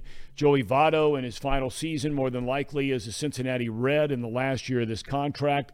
But if you've got to go out and put together a team in the field, you talked about the defensive woes, and look, even guys like Senzel and India struggle on defense. Okay, so I don't know if it, it, means you you change them positions again. You've already done that with Senzel a number of times, to a lesser extent with India. Um, do you go out and build a team in the offseason if you're not going to spend a whole lot of money? And it's probably safe to say the Reds are not going to spend a whole lot of money. Do you go out and, and, and, and buy a or, or, or assemble a team uh, uh, of a bunch of guys that can just hit the ball out of the ballpark? Or for the next year or two, while these young pitchers are coming along and young players in the organization that they're very high on are coming along, and, and you build a team a little more like Cleveland had, where you, are small balling a little bit more – you, you, you're defending a little bit better because finding guys, in my opinion, that are going to be in the field next year and actually who's going to be there. I mean, what guy is going to be playing where next year? So, what would you do, I guess, philosophically with the team while you're trying to rebuild and wait on some young players? Because you still got to put people out there for 2023 to play. My main focus would be on the defensive front. I'll, I'll be perfectly honest with you, because the future of this franchise as it sits right now is going to be determined by how well these young pitchers do. Um, if if you don't support them from a defensive standpoint and being able to catch the ball and help these kids develop and get better and better and reach their true potential, um, then you you've wasted this opportunity. I mean, you've you've got three or four guys that could really help you on a starting standpoint every fifth day. As long as these kids are healthy, they've shown enough that they can do this. We got to catch the ball better, and that that doesn't have to be guys that come from hitting the ball out of the ballpark. We just need some guys that can run and go get the ball. Now, do we have that? Um, maybe, maybe not.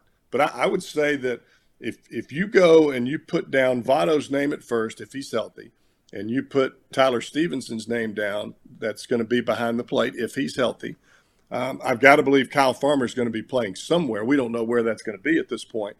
But what other position is guaranteed? Right. I can't imagine anything. That's why I say cowboy. I mean, I, have been saying it ever since the show started a month and a half ago, and I don't say this in in a in an angry, in a mean, in a, in a judgmental sort of way. I, I, like you just said it best. Who are you going to put on the field to play? You got to have eight position players every single day, and you just named two for sures. That means you got six. If they're other, if they're healthy. If they're that's, if that's they're right. Healthy. If they're Votto's coming back uh, from the from the from the, the injury and, and, and Stephenson multiple injuries. Um, do you think do you think India and Senzel change positions again? Again, I, I, know you're not making that decision, but do you foresee that? I, I, think that's what the Reds kind of behind the scenes have, have talked about. Um, but changing a position at the major league level is a, a, lot more difficult than what it looks at on on the on the front side. Um, but let me let me ask. I, I would say this, and I and I've I've said this. If if you're going to move Jonathan India, and and you're going to take him out of his second base spot, where are you going to put him? You going to put him in left field? Is he as is he as good to you from a wins above replacement? That seems to be the the big trend now. In is he better in left field against a traditional left fielder than he would be at your second base spot? I mean, the guy won the rookie of the year at second base. Did he have a rough year this year catching the baseball? Sure, he did. But I mean, does that mean you just give up on the guy? I like the guy. I think he can play second base. Give him an opportunity. Work a little different. Change the way that you go about it. But I, I, I don't know that you make your team any better by taking Jonathan India and moving him from second base and sticking him out in left field. Guy's never played outfield in his life. Yeah. We did that with Senzel. Moved him from the infield and stuck him out in the outfield just so he could be on the roster. Has has that worked out? Hmm, not so much. Okay. All right. Well, Cowboy, uh, before I let you go, uh, you know, uh, Mississippi State's having a pretty good year uh, in football. What do you think of that head coach down there? I mean, he's quite the character, isn't he? Oh, I, I love listening to his interviews because you have yes. no idea what he's going to say. Yeah, you. I mean, he he could bring up something from back in the 1920s. You have no idea what he's going to say, and it doesn't matter what question you give him. He's just going to throw something out there. But I do like the excitement. I mean, when you're at Mississippi State, it's not like you're expecting to go 12 and 0. And you did expect that team to beat Kentucky. I will say that. There are a lot of folks down here very unhappy at this point in time. But you turn around and now you're playing Alabama. So um, things are things are a little little less um, excitement down here with, with Alabama after they lost to Tennessee. Well, that, that, that was an unbelievable game. I don't know how much of that you got a chance to watch, but uh, I mean that every bit of it, unbelievable game. Um, all right, Cowboy, I, I, can't thank you enough um, for joining us today. It's always awesome to hear your voice, to see your face. Uh, my dad told me to tell you hello as well. He was on just a little while ago. So, all the best, my friend. God bless you and, and your bride. Please uh, send her my love. We miss seeing Ashley around, and Emily and Murphy and Elizabeth and Mason and everybody. And you take care of yourself, my man. Have a good rest of the winter. All right, buddy. You do the same. I enjoyed it. Thank you. Jeff Brantley, kind enough to join us today for the big interview. And I, I know many of you enjoyed that. I mean, our numbers were just climbing as that interview went on of the number of people that. Um, I should have shared with Cowboy. We, we got one comment that says Mike Leach, the head football coach for Mississippi State, should replace David Bell as manager of the Reds. Um, yeah, one thing. Um, uh, I meant to ask him about was was you know the whole move thing. You know, look, look, it's always tricky the move thing about Tyler Stephenson. Would you move him to first base? That's been talked about a lot. Votto's coming back for his last year. They're not moving Tyler Stephenson to first base this year. Down the road, maybe, but not. It's not happening. If Votto's healthy, you know. It, uh, you know, a, a lot of you have suggested that you know I asked Cowboy about this or about that or whatever it might be. Uh, in fairness to him, I, I'm not going to put the guy on the spot to say things that might be very controversial about a team where he gets his paychecks. I'm not going to do it. And, and I'm sorry if some of you, you know, maybe you, you get upset that I don't, but I've been in his position where I've been interviewed by, by people uh, and, and, I'm working for the Reds or I'm working for the Diamondbacks or I'm working for the Cubs. Uh, and they're asking me uh, about something with the team that's not my job, right? I'm not the general manager of the team. So I'm not going to tell people how they should do their job. Uh, in, in, this in this seat, we can do that, right? But but not in his seat. I mean, he's getting his paycheck signed by Bob Castellini every two weeks, and, and I'm not going down that road. Uh, all right, when we come back, cherry on top. We're getting out of here early today, fellas. We are back in a moment. All right, here we go um, with our cherry on top, presented by United Dairy Farmers. Uh, Paul. Yes, and we originally thought it was going to be Ja'Marr Chase is mic'd up, but they didn't release the full clip in time, so I changed it up, and it's still a great clip. And it, I want to give credit to Bobby Tewksbury on Twitter for putting this together. It's a short one, only five seconds, but it's a compilation of the angles from last night's uh, Kyle Schwarber home run. Put this up here. Oh boy. Casey. Look at this. Every angle. Show it a few times. It's quick. Just look at the extension on that. 488 feet, second longest postseason home run since 2015. Look at that. Not too many times you see a home run like that just perfect contact on a baseball. Especially a guy from Middletown, Ohio. The pride of Middletown. Was a linebacker there for the Middies. Trying to remember the story he told me when I asked him about it one time. Uh, I didn't get into the follow up story much. Uh, you know, I would just kind of jab all the you know people out there that wanted to hear it. But I, am trying to remember. I think it. He told me the story because he was a really good linebacker, and I asked him about it, and he said, "You know, he said I thought that I could play college football and big time college football." He said until we played Braxton Miller former Ohio State quarterback, great yep. player, played when they shifted him to uh, a wide receiver in the NFL. Had he not been injured in college, guy would have won a Heisman as a quarterback. Um, but he said, he, he, said, we're playing men. I'm, I'm, trying to remember who Braxton Miller played for.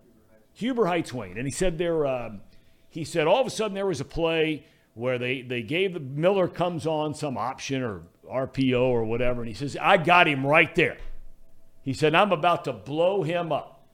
He said, the next thing I know, I go to make the tackle, and that cat has just vanished and gone, like 80 yards for a touchdown. He's like, that's it. He said, I, uh, do you win? That's all I say. Done. playing, uh, playing football. Uh, anything on anybody's mind before we get out of here today, boys? You've been very quiet today, Casey. Uh, I'm just Casey's grinding over here. I'm just grinding. Um, I've got not a whole lot to say. I'm saving it for Thursday and Friday. Okay, let about. me ask you this though, because you you admittedly are, are trying to, to get in and learn a little bit more about baseball. Did you get anything out of that conversation at all with Jeff Brantley that you, you, you found was kind of something you didn't know or something you found interesting that maybe would want you to follow baseball a little more or maybe a little less? Um, I mean, I enjoyed the the a lot of his. what I really enjoyed out of that interview was his perspective on um, following up, following someone his whole life as a child, wanting to be like them, and then he ends up being a relief pitcher for them. I think that's really cool. Um, out of that interview, I really like that story a lot. Um, I can relate to a lot of people can relate to being a kid wanting to be like someone and um, him ending up doing that was really cool. Um, the stuff about the Reds and like what, what, what we're gonna do, I, you know, that just makes me depressed. Honestly, thinking about what they're gonna do in the outfield. I mean, they've got maybe a solution with the pitchers, and we might have a good bullpen. We'll see. Um, yeah, I mean, I, I'm- I I I enjoyed the interview a lot more, just his personal life. Yeah. But when it comes to the actual baseball stuff, ah man, that's tough. But I am enjoying watching some of the playoff stuff, some of the highlights and whatnot. I'm enjoying that. Um, there's the dunce cap guy right there. I mean, you know, his, his timing is impeccable. The- the- Go ahead, walk on in, Go- Dunce. go I ahead. mean, you know, we're still waiting for you to get the hat, Brandon. Happy to be here with you every day. Nice to have you here. Nice. to- You used to be, you know, used to be in a catbird seat over there. You know, I've never worked on camera before, so I have no idea how to look at cameras and figure out when to not walk in. I'm new at this. Yeah, I mean, uh, we, we only, you know, it's not like we have nine of them in here. You know, we got three. Paul, any thoughts uh, from Jeff Brantley, Marty Brennaman, uh, Brandon Seho, any of the above?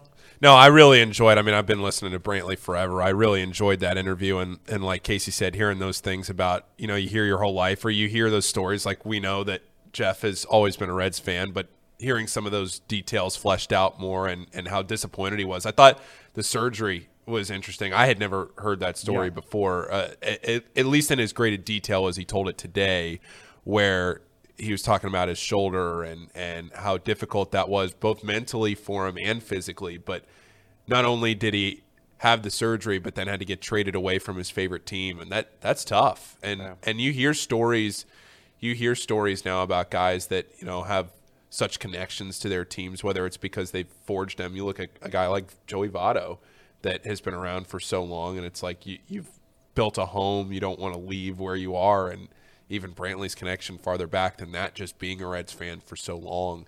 Uh, yeah, I, I thought that was a really good interview. I really enjoyed that. Uh, I, I I enjoyed it too. Um, Is he still the most winningest pitcher in the you SEC? know what? I think that I think somebody passed him, um, and, and and I could be wrong about that, but I think somebody within the last couple of years passed him. Uh, but but he had that forever. You know, I'm terrible. I don't know about you guys. I, I I'm really bad at. I'm really good uh, uh, uh, of having an idea, and then it kind of comes in. Boy, great idea, out the door, and I can't come back and remember it later. Um, we have got to get Davey Johnson on this show.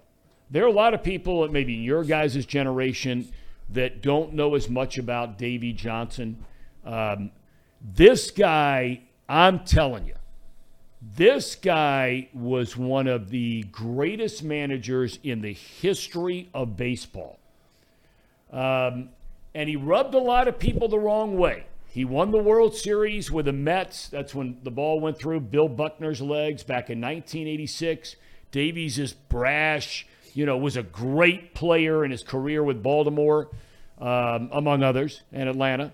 Um, and he just rubbed a lot of people the wrong way because he would do it his way, or he'd look an owner, or he'd look a general manager right in the eye and tell him to kiss his tail, and he's not going to do it the way they want to do it. He said, We're going to do it the way I want to do it, and all we're going to do is win. And that's all he did. But then at the end, and we see this a lot, where maybe the guy's getting a little long in the tooth, uh, maybe hanging around a little too long, goes to the Dodgers, um, and and that whole thing was a mess. Frank McCourt was the owner. It was a disaster out there. Not the Dodgers of today, and not the Dodgers of yesteryear. This was somewhere in between, uh, and so it didn't end on a great note. But he went on to become the manager of Team USA, won a gold medal, been very involved behind the scenes uh, in the sport of baseball. We got to get that guy. The Nationals too. well, yeah, Nationals too. That's exactly Yeah. right. Took Uh, them to the playoffs in 2012. Yep. A catastrophe. Catastrophe. I mean, total bullpen meltdown. Same thing happened to them. Happened to the Reds. Yeah. That year. They, they- Same year. and they, they both won. If I if I recall, they both won the most games in the National League that year. Yeah. Ninety-seven games. Yeah, the National. Yeah, yeah. Yeah, and Nationals may have won one more. They might have been the one seed, Reds two seed, whatever it was, but they both spit it up. Um, those games, the Nationals and the St. Louis Cardinals, I think it was. Yeah, were, it was were the just Cardinals. insane games. Well, the Nationals were up by two with two outs in the ninth. inning. Well, they were up by more, a lot more. They than were that, up by though, more than that, but I'm saying, sixth they, inning. yeah, they were one strike away from being up and winning that series. All right, we're getting all kinds of compliments. Leif, Leif, Leif reminds Erikson. me- What's that? Leif Erikson. Do you know Leif Erikson? It's Do I know Leif Erikson? No, I don't think you would. the old. Is that the- a man or a woman? That's a fair question. Leif Erikson, like the old. It's the old. It's a. It's a mythical. It's a like the old Viking guy from way back when, isn't it?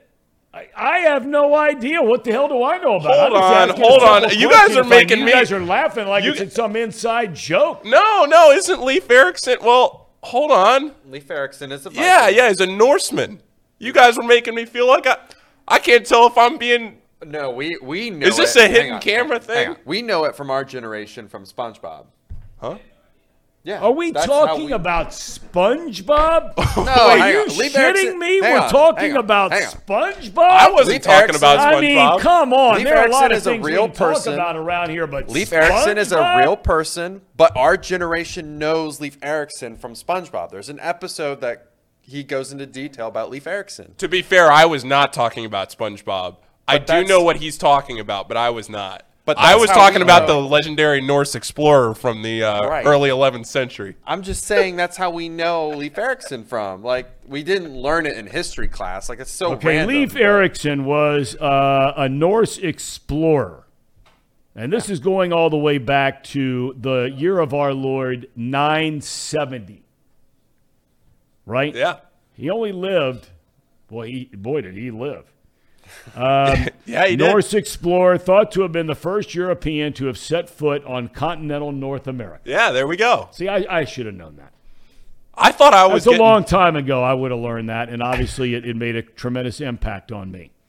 Uh, but they, they- he's believed to have been a guy who stepped on North American soil before Christopher Columbus. I think he was the son of Eric the Red, who was also a famous Norseman. You're looking that up. You, you I mean, I looked. up. I You looked up. that. I looked He- up Leif Erikson. Yeah, But he got is the Leif son of Eric the Red, the founder of the first Norse settlement in Greenland.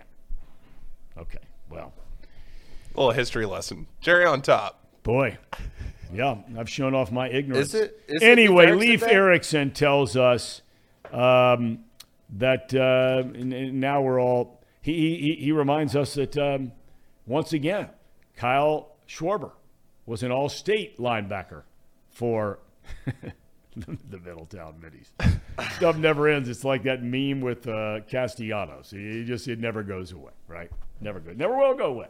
That's okay. Got to laugh at yourself every now and again, even in the darkest times in life. Uh, fellas, have a great rest of your day. I am going to go bone up on Leif Erikson the rest of the afternoon. See you tomorrow, Thom.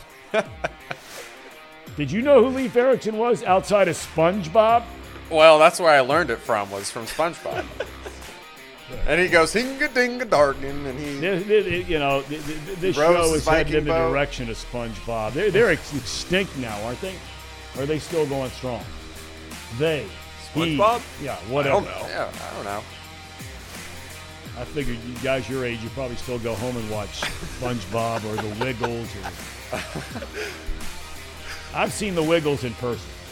Oh, have you? I, and I remember, I, I don't know Leif Erikson, but I can sing you a couple of uh, Wiggles songs. Big Red Cow. I know all that crap. Fruit salad. Fruit Yes, salad. yeah, Yummy, yummy, yummy, yummy. yeah. That's it. We're done. We'll see you tomorrow.